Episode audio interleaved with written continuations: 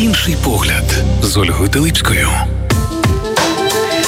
Друзі, як я анонсувала, в цій годині я не сама. До мене завітав адвокат, ведучий автор програми правові консультації на ТРК Перший Західний Ярослав Жукровський. Я вас вітаю. Е, доброго вечора. Христос народився. Славімо його. Пане Ярославе, почну з питання, коли ви бачите на вулиці, йдете або їдете в автівці представників ТЦК, яка ваша перша реакція? Як ваше тіло реагує? Е, знаєте, я я адвокат і адвокати, та, і адвокати зазвичай вони роблять все і діють так, щоб е, все відповідало вимогам чинного законодавства. Я реагую абсолютно нормально і вважаю, що їхня робота по інформуванню з питань мобілізації військовозобов'язаних є правильна. Може, вона місцями не зовсім коректна в деяких моментах, але як на мене, це в умовах режиму воєнного стану повинно робитись, тобто повинно повинна здійснюватись мобілізація. Хочемо ми того чи не хочемо. Бо знаєте, підхід людини, я цього хочу, а цього не хочу. Ну ми живемо в державі, яка перебуває в стані війни, і це це не є юридичний аргумент.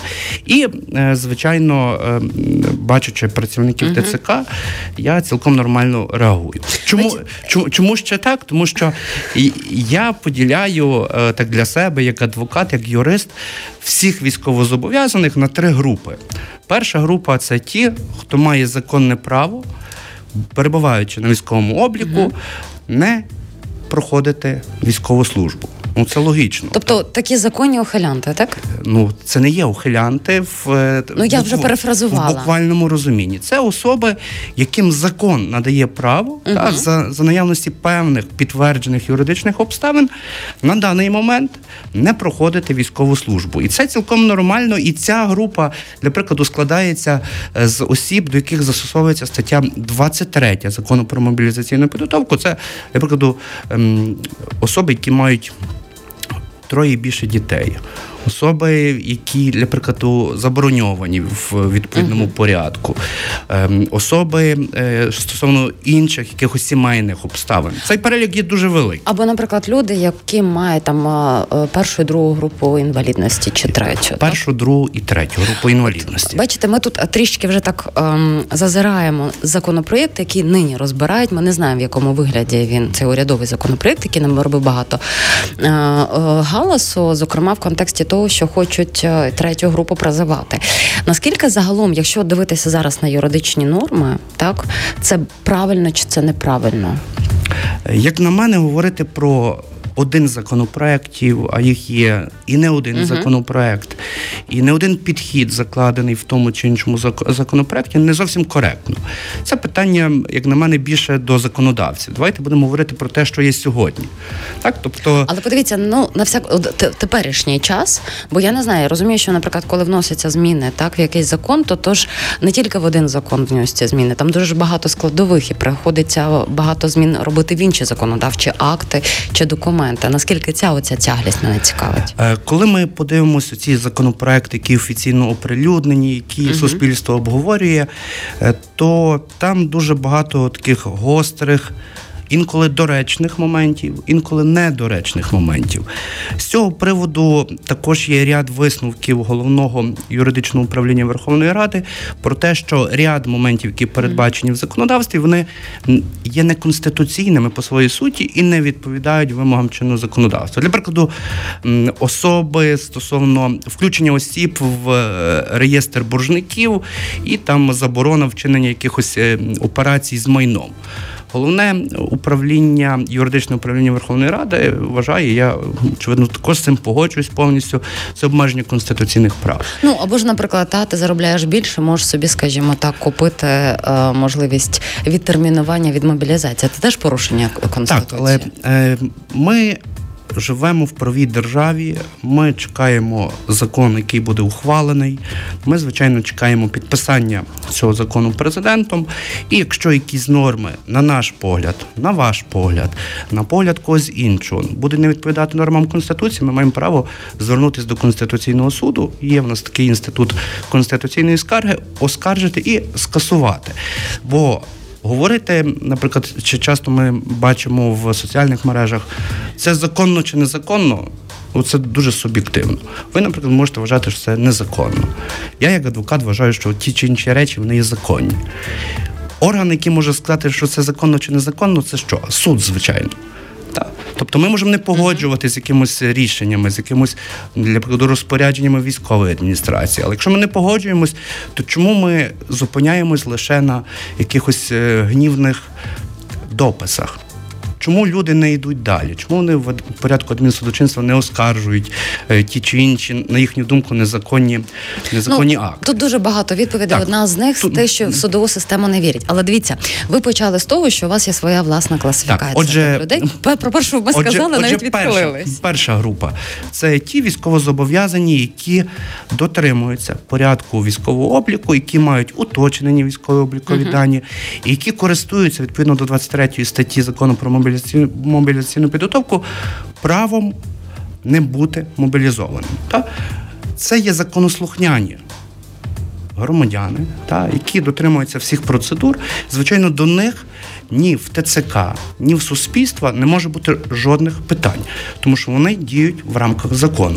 Є інша група, так звані приховані ухилянти. Для прикладу, ем, Як вони виглядають? для прикладу, е, батько має на отриманні троє дітей до 18 років. Він нещодавно поїхав на кордон і, звичайно, його не випустили. Тому що сказали, а де ваші відмітки про уточнення військово-облікових даних? Тобто він має право бути немобілізованим. З іншого боку, він не дотримався порядку військового обліку, і він вважається таким собі е, прихованим ухилянтом. Ви знаєте, тут ви якраз говорите, я не знаєте, чи ви маєте на увазі, наприклад, політолога Євгена Магду, який нині написав допис про те, як його не випустили. Якщо я не помиляюсь, у нього троє дітей. Але отут ви просто знаєте, як на гаряче, в нього Так. є уточнення, і ви мені просто зараз скажете, як юрист, так це чи не так з юридичної точки зору. Я, на жаль, політологів або на щастя не читаю. Я більше більше закони Але читаю. таке відчуття, що ви про нього говорили. Ні, ні, абсолютно не про нього. Тобто, насправді, як на мене, попри цей весь хайп, е, звинувачення прикордонної служби, що вони такі сякі порушують закони і так далі. Якщо порушують, доведіть це в суді. Якщо не доводите це в суді, значить вони напевно діють е, відповідно до вимог законодавства. Але тут ключове: чи ти батько трьох дітей, чи ти є особою з інвалідністю, будь ласка, прийди в ТЦК, уточни свої військово-облікові дані, отримай відмітку в військовому обліковому документі або документ, який підтверджує, що ти був там, що держава розуміє. Чи ти придатний до військової служби, чи ти не придатний, чи ти обмежено придатний. І, мабуть, та ситуація, коли більшість осіб, які справді мали право м, перетинати кордон, але не реалізували іншого свого обов'язку, та прийти в умовах правового режиму воєнного стану в ТЦК. Ну, мабуть, мабуть, такі кроки, як на мене, вони не є обмеженнями прав за умови, коли йдеться про порушення їх конституційного обов'язку, складовою якого є якраз е, уточнення відомостей в ТЦК. Ну, ви знаєте, чесно кажучи, е, ну можливо, в не всіх аспектах, але коли в час війни обмеження прав, мені здається, це дуже цілком логічно і правильно. І дивіться, перш ніж перейти до кейсу Євгена Євгена Майгоди, тут уточнення просто мені ваша консультація. Він мене не просив до вас звертатися, але бачите, тут так простір складається. Приклад е, тестя мого знайомого. В нього інвалідність. Якщо я не помиляюсь, здається, третя група. Е, Перед е, новим перед Різдвом. Третя група не підпадає під Він е, нормально Перша, їхав за кордон. так. Зараз Так, так. він е, збирався виїхати за кордон. Йому е, уточнював дані в ТЦК. Він каже: та ніякої довідки ми вам давати не будемо, тому що у вас є третя група інвалідності. На кордоні його не випустили, тому що в нього не було довідки з ТЦК. При тому, що він ТЦК дзвонив. Питання, як йому захищати свої права, правий він чи не правий, чи він все ж таки повинен вимагати в ТЦК, якщо поки що ця норма діє, що людина там з третьої, другої групи інвалідності вона не буде мобілізована, вимагати цю довідку е, для того, щоб перетнути кордон. Стосовно довідок, такі довідки не передбачені чинним законодавством, але звичайно цілком логічно, що в кожного військовозобов'язаного має бути військово-обліковий документ. Навіть якщо є інвалідність. Навіть якщо є інвалідність. І нехай кожен наш радіослухач запитає себе, якщо він особа чоловічої статі, чи є в нього військово-обліковий документ. Перше, і чи є відповідні оновлені відмітки у цьому військовому обліковому документі. Якщо є, то очевидно особа дотрималась правил військового обліку, і вона в, в тій частині виконала свій, свій обов'язок. Питання не, не телефонувати. Та, Т- ТЦК ж не, не знає, чи є в тестя інвалідність і яка в нього інвалідність. Та? Тобто це абсолютно логічно. Мені видається, цей е, хайп і багатьох юристів незаконно дзвонимо, скаржимось і так далі. Ні. Первинно, мабуть, тесть чи цей батько ем, трьох і більше дітей до 18 років мали б впорядкувати свої взаємовідносини з державою в умовах воєнного стану і перебувати на обліку, мати відповідні відмітки, і, це логічно. Як на мене, це не є ні обмеження, ні порушення е, прав і законних інтересів. Коли б дійсно у нього були е, всі документи, все гаразд, його не випускали, ну це, це, очевидно, це, це обмеження. Ось, але як на мене, от е, нам треба відходити від тих, ем, від тих речей, які нам штучно навішують соціальні мережі, телеграм-канали, тому що це не є проблемою. Проблемою якоюсь фундаментальною чи ем, дуже поширеною. Так, дійсно є деякі випадки. Але хіба це є проблема ем, не випуск ем, чи, чи тимчасова заборона, заборона перетину кордону всій системі мобілізації? Звичайно, що ні. Маємо іншу проблему і третю категорію, про яку я не сказав. Це є, Але ми зараз до неї перейдемо. це є ухилянти. От ми зараз до них перейдемо. Тільки єдине запитання про Євгена Магду, то як обіцяла. В нього було останнє допис. Питання до фахівців: чи варто подавати до суду, якщо відмову у перетині державного кордону мені підписав начальник кінологічної групи інспекторів прикордонного е, посту Яготин. З жодної собаки при цьому не було. Я розумію, гумористичне, але все таки просто мене здивувало, що кінолог це підписує, чи мають вони право це робити. Коли людина вважає, свідома людина, людина, яка живе в правій державі, український громадянин, що його права, законні інтереси порушені, і видано акт. Акт, який передбачений законодавством про відмову в перетині кордону, то очевидно це потрібно оскаржувати, якщо особа вважає, що не було для, для, для цього відповідно законних підстав. Оскаржувати і в судовому порядку йти завжди до кінця. Ми розуміємо, що подекуди суди завантажені різними справами, і, і, це, е, і це питання ем, доведення справедливості може бути досить тривалим, але це потрібно робити. Цьому потрібно вчитись. Вчитись бути свідомим і освіченим Але все ж таки, е, коли чи кінолог, навіть якщо він працює прикордонником, має право підписувати такі документи. На, на це відповідь може дати не адвокат, не юрист, не політолог, е, ні ТЦК. Це відповідь може дати суд. Чи мав він законні повноваження для підпису, чи ні. Окей. Ймовірно, якщо було е, якийсь, якийсь наказ про відрядження його на іншу посаду чи делегування якихось функцій, можливо, я припускаю, що він міг е, приймати відповідні розпорядчі акти. Якщо він це прийняв. Не маючи на це повноважень, то очевидно йдеться про перевищення повноважень. Тобто треба дізнаватися, чи входить це в його посадові обов'язки. То звичайно, звичайно, системно до цього треба підходити, в тому числі звертатись до суду, і хай тоді пан Магда напише, е, напише допис його історія захисту прав ем, щодо відмови у перетині кордону в суді. Переходимо до третьої е, групи за вашу класифікацію. Це, Це такі ухилянти. ухилянти яскраві вже, так? Так, це ухилянти, і, на жаль, таких ем, людей, мабуть, є багато. Але, як на мене, некоректно. Коли для прикладу ем, посадові особи чи працівники територіальних центрів комплектування і соціальної підтримки вважають всіх, хто не є на обліку, ухилянтами. До речі, ви це говорите, і я вам хочу сказати, що таке в просторі вже начебто панує. Я е, трішки навіть побоююсь того, що в скорому часі може статися, що коли бачиш на вулиці чоловіка, одразу він повинен ходити з табличкою, що я був в ТЦК, і чи я там, наприклад, військовий е, на ротації, чи у відпустці. Бо складається таке враження, що тепер кожен чоловік, е, який з'являється на вулиці, він точно ухилянт. Ну, бачите, це, це стереотипи, якими живе наше стомлене війною суспільство, і це неправильно, тому що Це не, не кожен ухилянт є ухилянтом. Отже, хто такий ухилянт? Ухилянт це особа, стосовно якої є постановлене рішення або вирок суду про те, що він ухиляється від мобілізації, але має бути. Досудове розслідування, мають бути внесені відповідні відомості в реєстр, має бути підозра, має бути обвинувачення, має бути вирок суду.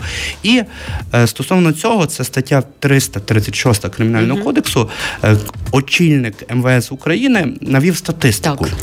Минулого року було внесено в відомості е, в, в єдиний реєстр досудових розслідувань е, більше 9 тисяч випадків щодо ухилення Так, е, кримінальних ухилення. проваджень. Так, Мгм. кримінальних проваджень. Ігор Клименко це заявив кілька днів тому. Тепер, тепер давайте е, математично розділимо на кількість місяців, так і на кількість областей.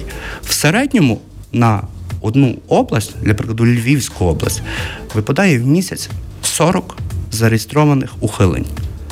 Коли ми поділимо ще на кількість районів, то це дуже мало. Це дуже мало насправді е, внесених відомостей про ухилення в розумінні ем, вчинення кримінального правопорушення. Коли Клименко говорив про кількість винесених вироків, то вони на третину менші. Тобто у Львівській області кожного місяця минулого року виносилось заледве 10 вироків по всіх районах. Це багато, це не це, це, не багато. Тобто, про що це свідчить? Це свідчить або про те, що насправді немає системного явища, як, ухилення, та? або відповідні органи досудового розслідування не встигають або не роблять все, щоб відповідні факти були встановлені. Тобто, ухилян це тільки той, стосовно якого є рішення уповноваженого органу. Або вирок, або коли йдеться про адміністративну відповідальність, відповідна постанова, яка не була законної сили, яка не була оскаржена. Але по адміністративній відповідальності там є свої нюанси, і е, станом на сьогодні. На практично другий рік війни науковці, адвокати, судді диск... ведуть таку дискусію, де є критерії розмежування кримінальної і адміністративної відповідальності. Кримінальний кодекс говорить чітко ухилення, значить це є ухилянт. А, кодекс про адмінправопорушення говорить про недотримання правил військового обліку, там навіть про втрату документів військово-облікових як адміністративне правопорушення. Тобто є насправді дуже багато питань. Про які суспільство і фахове середовище гов- говорить дуже мало. Ось А чому мало говорить? Це ж ну е, все одно має бути буква закону, так як це правило існує. І навіть час війни його треба ще більше дотримуватися. Як, як на мене, питання відповідальності за ухилення чи порушення порядку ведення військового обліку, воно в умовах війни є надто лояльним. Тобто в людей також складається стереотип. Повістки. Повістки це зараз щось страшне. А це- Лякають ними. Це, це, це, це гірше 20-градусних морозів і грози там серед зими, та повістка.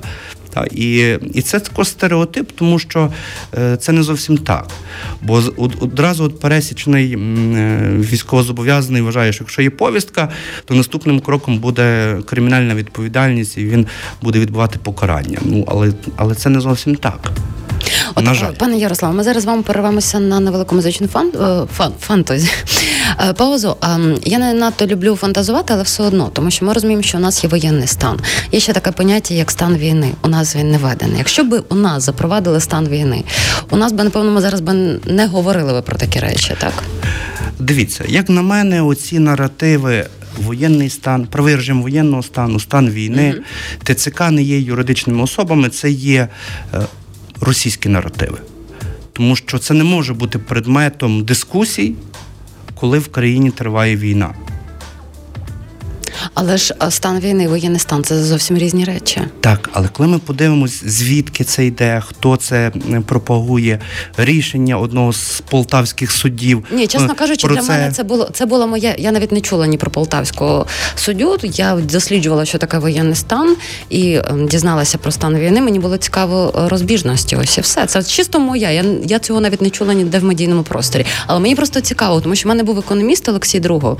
Я в нього запитувалася про е, якщо б економіку нашу поставили на воєнні рейки, що це насправді означає? Так, тому що час від часу про це говорять в суспільстві. І мені просто хочеться відчути різницю, що би тоді могло би змінитися. Це така невеличка фантазія, яка нехай залишиться фантазією. Ну, дивіться, коли почалось вторгнення.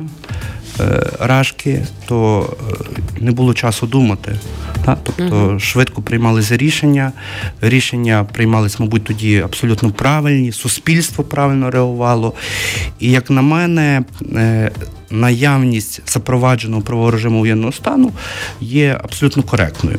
Коректною в тому числі для того, щоб нас українці могли підтримувати і е, і європейське mm-hmm. співтовариство, і Сполучені Штати Америки, тому що е, стан війни це трошки складніший процес, який також може встановлювати обмеження угу. для тої чи іншої підтримки і загалом функціонування держави. Ну і зрештою нам оголосили СВО. Та тут від цього теж дуже багато залежить. Невелика музична пауза. Ми повертаємося до ефіру. Адвокат Ярослав Жукровський, автор і ведучий програми юридичні консультації. Правові консультації. Правові консультації з юристом на ТРК Перший західний. Друзі, за кілька хвилин повернемось.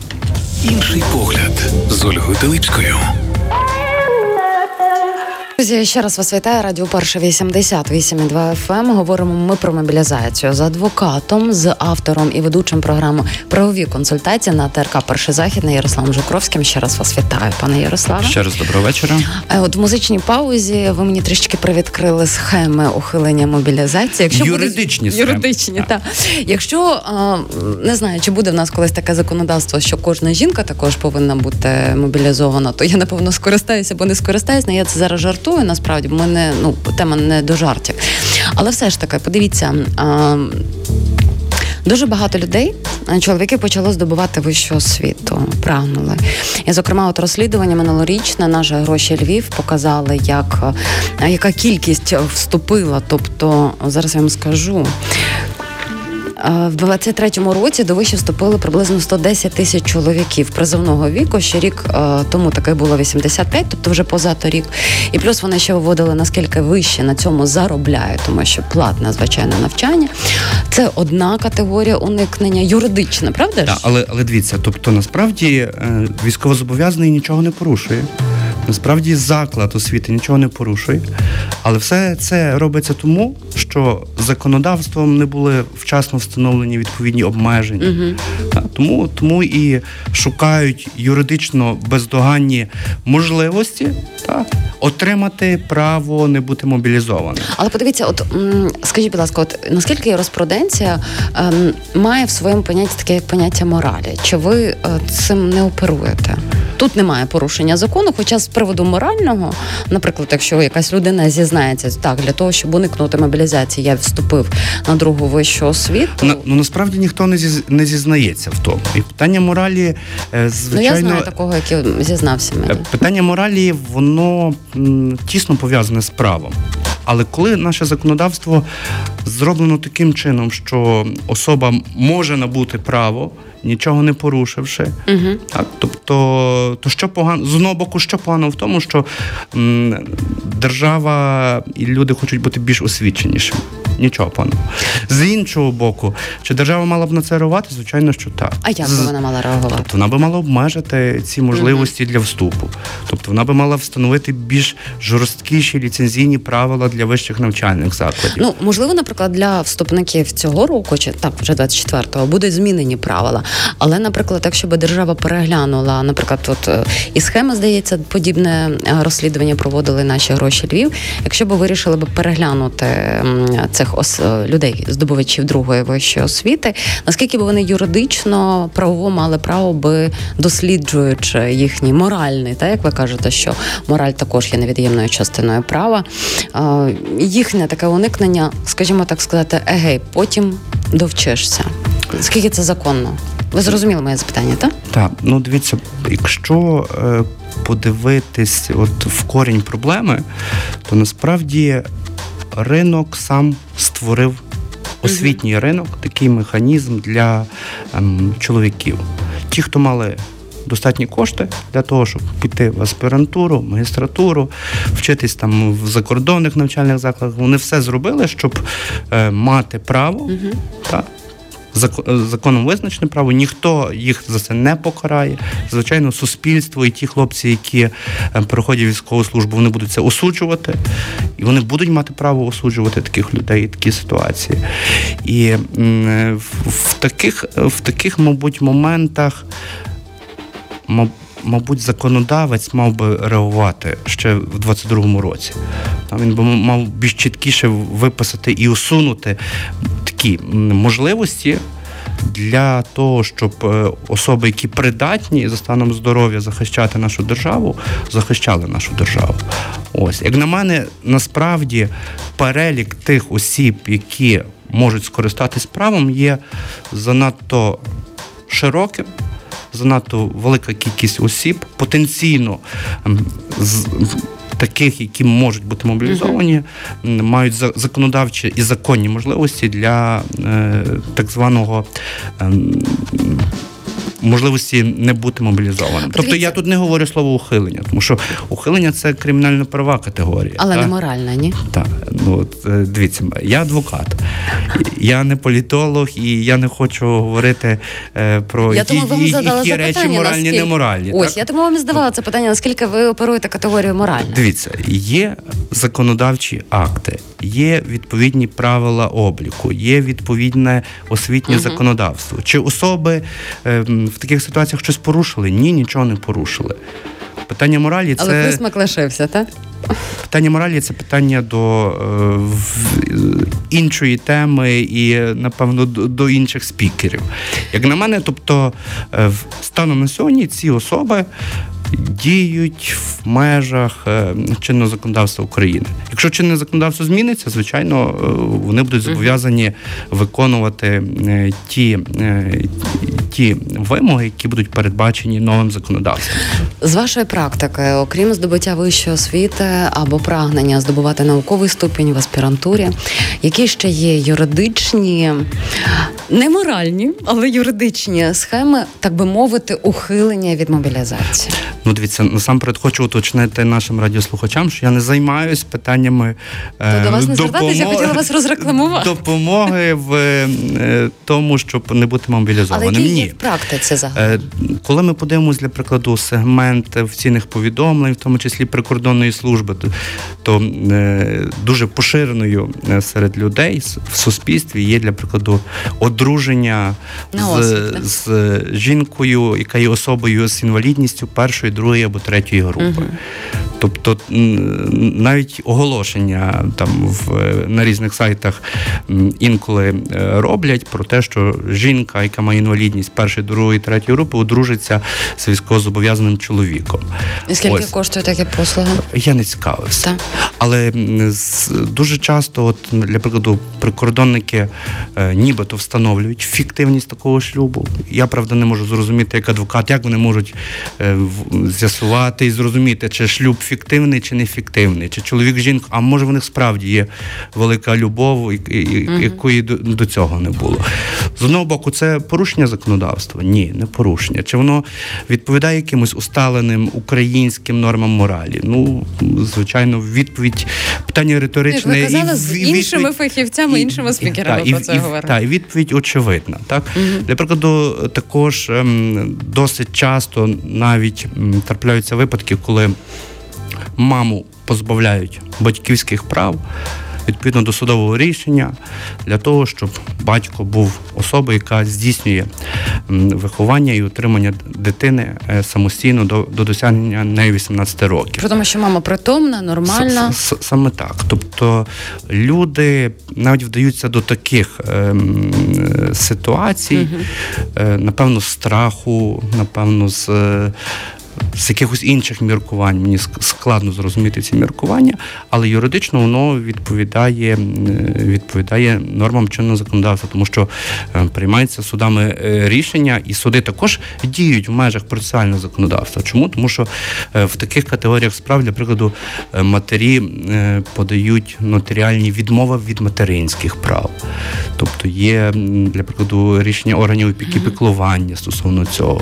Тобто, бачите, держава замість того, щоб впорядковувати якісь е, речі за два роки.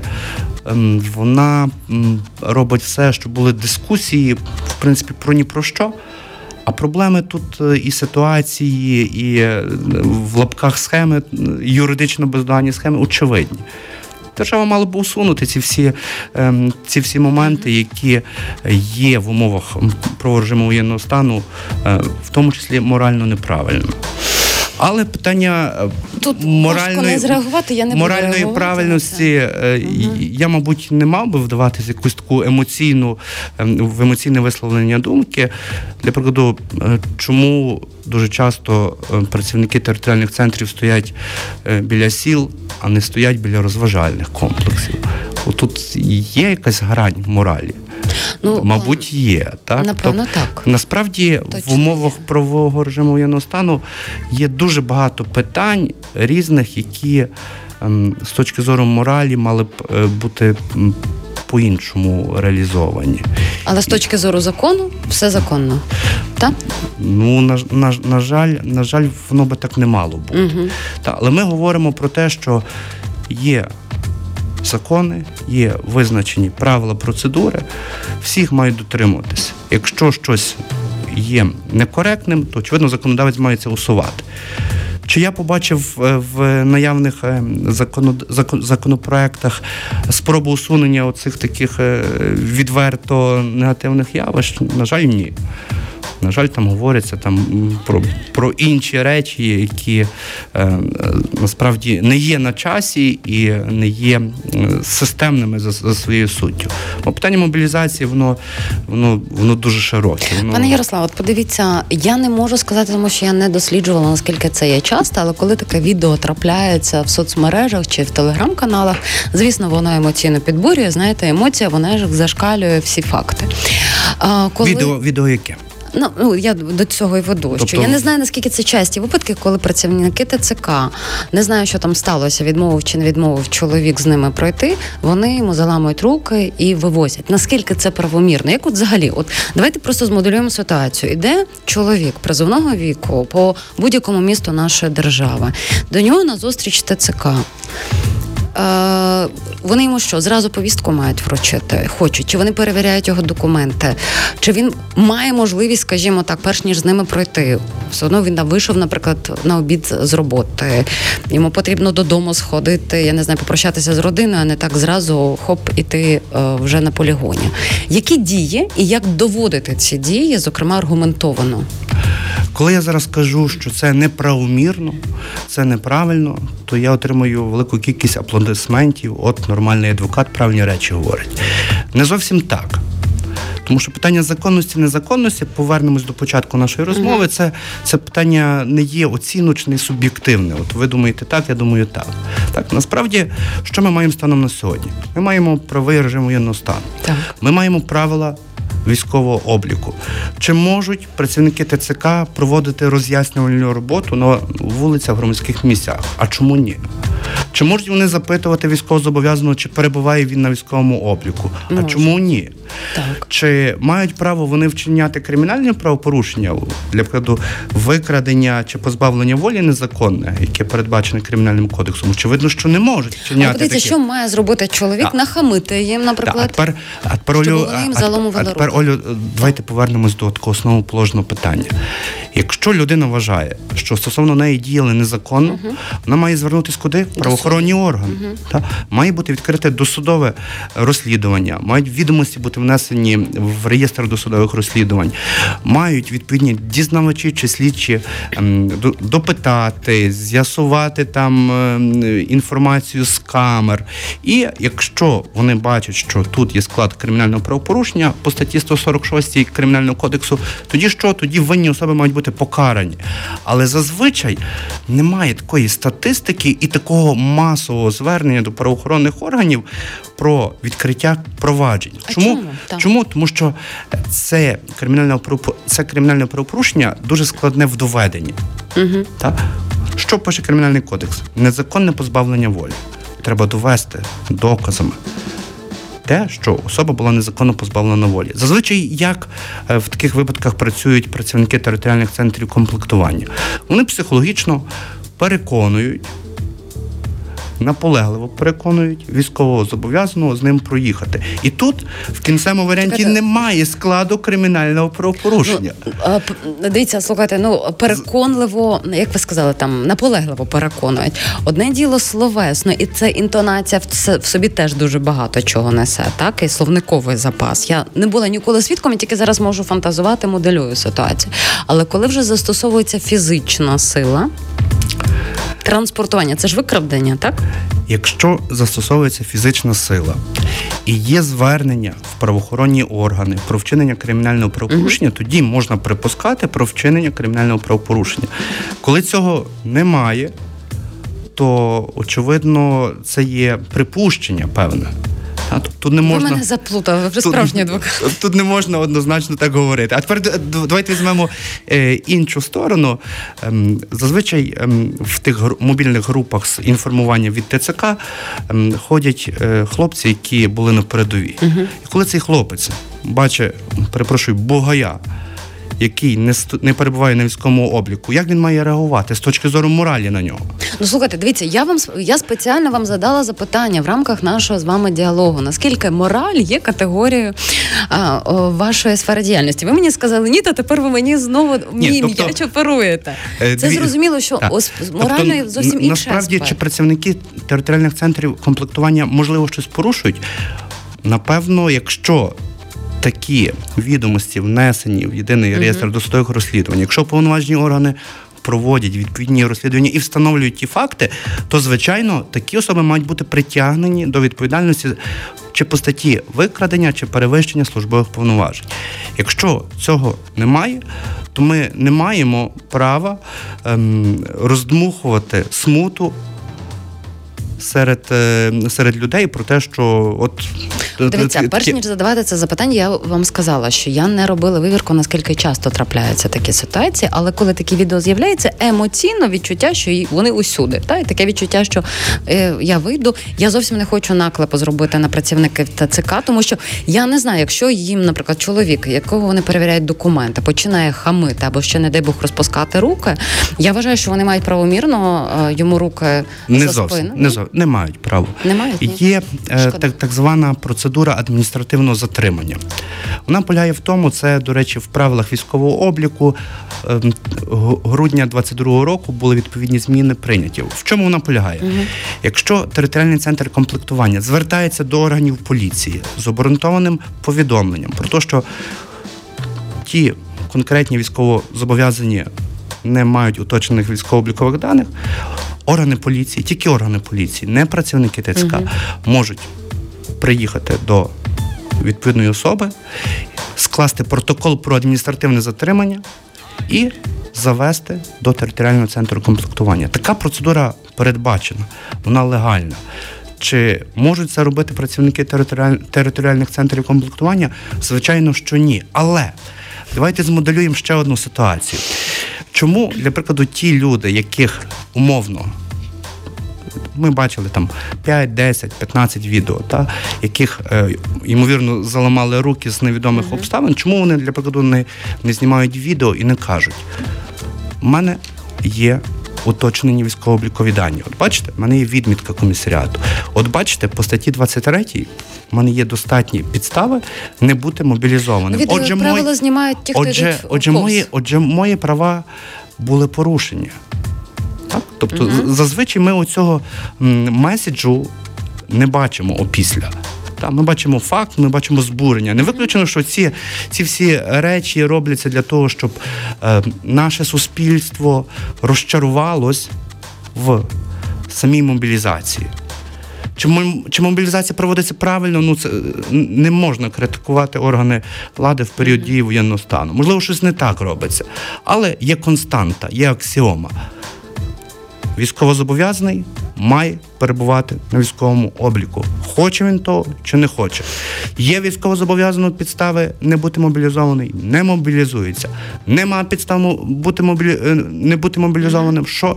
Мобілізується, все, тобто це не обговорюється. От чому таких наративів наративів в суспільстві немає? От, тобто я є підстави, мобілізуються, нема підстав, якраз... не мобілізуються. Дивіться, я вас тому і запросила в ефір, що ми про такі наративи якраз з вашим голосом юридичним і сказали. Дивіться, хто може не пройти в ТЦК? Я, наприклад, знаю, що я можу не пройти в ТЦК, так? Якщо ви не є військовозобов'язаною, mm-hmm. то очевидно, ви ви не мали би і не можете перебувати на обов'язковому військовому обліку. Але для прикладу, дуже часто трапляються ситуації, коли особа отримала повістку на прибуття в е, відповідний uh-huh. час е, до тери- до територіального центру комплектування, і лише один документ чітко визначає підстави, коли вона може не прийти з поважних причин. Це може бути тільки хвороба військовозобов'язаного. Все інших або а яка? Слухайте, ну або або хвороба або, або хвороба близького родича, угу. або смерть близького родича. Тобто е, люди також мають розуміти, що е, територіальний центр комплектування це є повноважені органи, легітимні органи, які роблять свою роботу. Так? І, звичайно, в таких ситуаціях, коли є поважні причини, ніхто не відкриває кримінальних проваджень, та нікого не притягають до адміністративної відповідальності. Але давайте ще раз повернемось до ключового і самого основного. В країні запроваджено правий режим воєнного стану. Конституція визначає обов'язки. Обов'язком кожного громадянина і жінки, і чоловіка. Тут якраз конституція не вирізняє uh та окремо чоловіків. Полягає в тому, що е, потрібно захищати нашу вітчизну. І законодавством також встановлені певні е, певні ситуації, певні процедури, певні порядки, які стосуються цього військового обліку. І станом на сьогодні кожен громадянин чоловічої статі від 18 до 60 років зобов'язаний перебувати на військовому обліку. Все, крапка. Якщо він не перебуває, значить він потенційний ухилянт або ухилян в розумінні, якщо стосовно нього складено постанову про адмінправопорушення, чи е, відповідний є вирок суду. І е, подивіться, ми вже з вами умовилися про те, що невідомо в якому вигляді е, вийде, коли пройшовши всі профільні комітети і редакції нинішній закон про. Мобілізацію, так, але в один з пунктів, які дуже критикували, про те, що не можна здійснювати, зокрема, е, з рухомим нерухомим майном будуть блокуватися рахунки. Поки що тільки абсолютно неконституційно. Ось. Тобто про це Навіть зауважує і е, головне юридичне я не знаю, хто такий Дмитро Лубінець. Омбудсмен. Є головне юридичне управління Верховної Ради, є конституція, є законодавство. Це очевидно неконституційна ініціатива. Тобто не можна людину обмежити в реалізації володіння, користування чи розпорядження її законною власністю. Не можна робити втручання в єдиний реєстр боржників, коли мова йде про ситуації з мобілізацією. Тобто мають бути і межі здорового глузду в таких ситуаціях. І це очевидно юристам, це очевидно адвокатам. Це, е, це, це зрозуміло. Тобто такі ініціативи, як на мене, є некоректними. Звичайно. Обмеження, ми також про це говорили, але не заглибились. Обмеження конституційних прав допускаються в умовах воєнного стану. Є указ президента, який затверджений Верховною Радою, і він визначає, якщо я не помиляюсь, 11 чи 12 обмежень конституційних прав, які можуть бути. І нехай закон... орган законодавчої влади діє в межах конституції і межах тих конкретних конституційних прав, де можуть встановлюватись обмеження. А ця їхня самодіяльність, як на мене, вона більш є більше шкідливою, ніж ніж корисною для, е, для наших збройних сил України. Ну так само, як знаєте, соцопитування. Ну, хоча не соцопитування, верніше опитування на власній сторінці у Фейсбуці. Якщо будете платити там по 200 тисяч гривень на місяць, та ну, Ну, ми ну, це- розуміємо, що це хайп. Це неприпустимо. Це Е, не може бути в цивілізованій державі, коли е, якась е, особа, яка має великі статки, може купити все, що вона захоче. Ні, Купити собі життя, і. І, і тут також важливо. Мобілізація має мати межі справедливості. І е, знову ми повертаємось до того межі моральності. Про що йдеться? Йдеться про те, що при комплектуванні Збройних сил України всі мають бути рівними і мають бути визначені критерії. Придатний, проходить службу. Не маєш підстав для, для відстрочки від мобілізації, проходиш військову службу. Маєш, не проходиш військову службу. Все просто. І подивіться наостанок е, запитання, яке не стосується мобілізації. Просто воно сьогодні з'явилося. е, Ця новина. І я вас, як юриста, мушу запитати, е, наскільки це правомірно.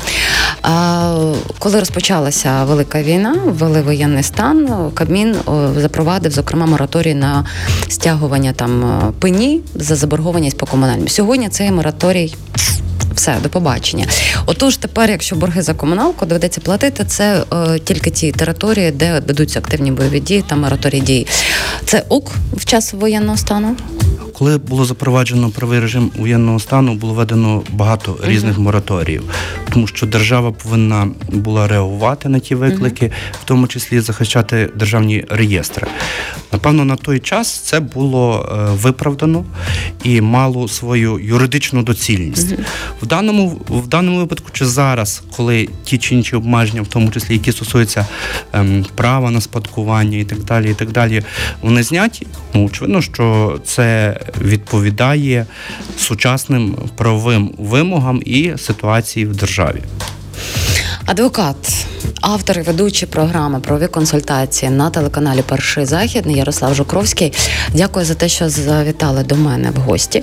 І слухайте, нагадайте нашим слухачам, коли вас можна дивитися. Так, дякую вам. Я обожнюю радіо перше і, і, та, і, я- і я тут не зовсім в гостях, бо я тут майже свій.